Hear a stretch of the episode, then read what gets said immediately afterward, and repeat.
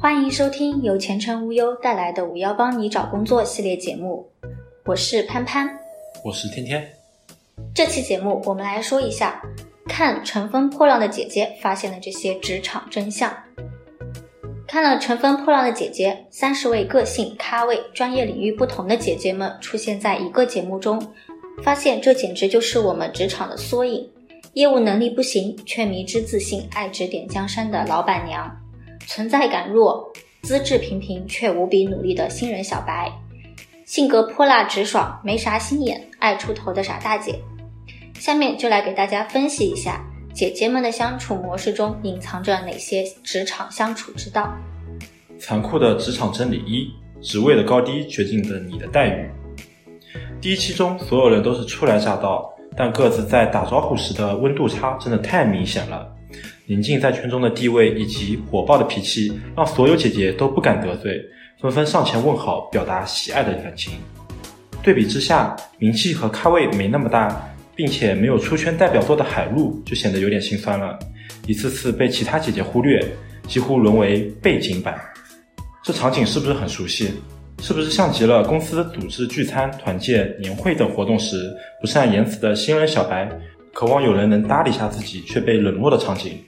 好不容易说了几句话，却让气氛降到冰点，尴尬到不行。虽然听起来有点可怜吧，但这就是成年人的职场世界。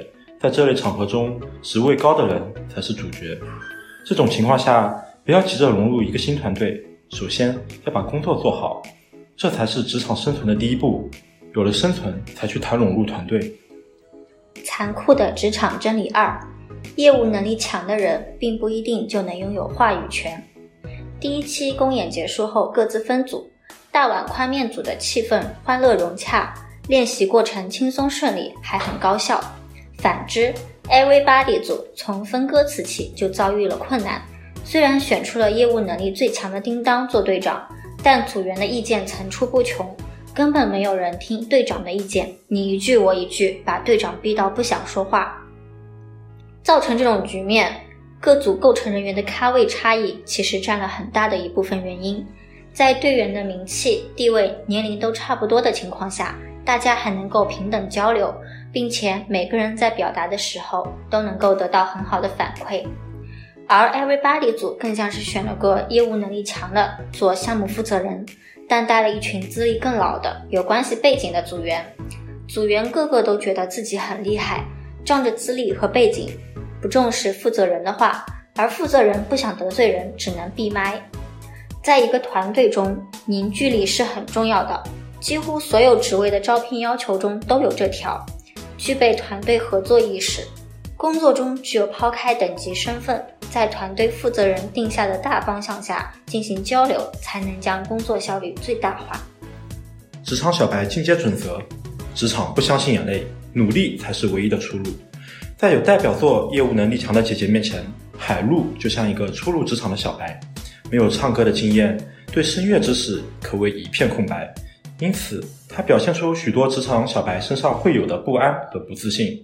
这样一个看起来会拖延团队后腿的成员，反而接受到了其他成员的善意和鼓励，并不是因为他看到歌词“这个世界随时都要崩塌”后流下来的眼泪，而是因为他足够努力。而努力克服短板的样子打动了其他人。职场中，新人不熟悉业务，工作中出现失误的情况并不少见。重要的是态度。新人的当务之急是认真的做好基础的工作。你做的努力，别人都会看在眼里。专注的做好自己的本分工作，才能获得别人的认可。说完姐姐们，最后不得不提一下第一期播出后，由于评分标准沉迷，被广大网友集中火力吐槽的杜华女士。其实大家讨厌她，不见得是为了替被她打了低分的姐姐出气，而是在杜华的身上，大家看到了职场上那些明明对专业知识一知半解，甚至一无所知，却总是自以为是、瞎指挥的甲方；看到了在选择升职加薪的人选时，全凭个人喜好挑人，无视那些业绩强和努力型员工的领导。看到了，在一桩人人都避之不及的苦差事面前，只会挑软柿子捏的上司。提醒各位，人在职场就必须遵守职场的规则，与老板、同事的相处原则，你必须知道，也必须遵守。一，让自己适应环境，因为环境不会适应你。不要抱怨说你自己不喜欢领导，你不喜欢的同事，你不喜欢现在的公司环境，没有人会为你做改变。唯一能改变的就是你自己的心态，选择你所喜欢的，深爱你所选择的。二，高调做事，低调做人。鹤立鸡群，最难过的不是鸡，而是鹤。太过高调，当心自己被团队孤立。三，万不得已不要和同事公开对立，包括提反对意见。忠言逆耳利于行，但不利于你和同事相处。即便你要提出反对意见，也要记得委婉含蓄。切勿赤裸裸地直指对方的不是。四，少说多做，言多必失。祸从口出，管不住那张嘴，就用食物塞满它。五，帮助别人应该有限度，不要让别人觉得你的帮助对于他而言是理所当然。一天八小时，你需要合理安排自己的工作，可以帮助别人，但一定是你自己的工作完成之后。如果实在没有精力、没有时间，要懂得推脱，不要沦为办公室的便利贴。本期节目到此结束，感谢收听，我们下期再见。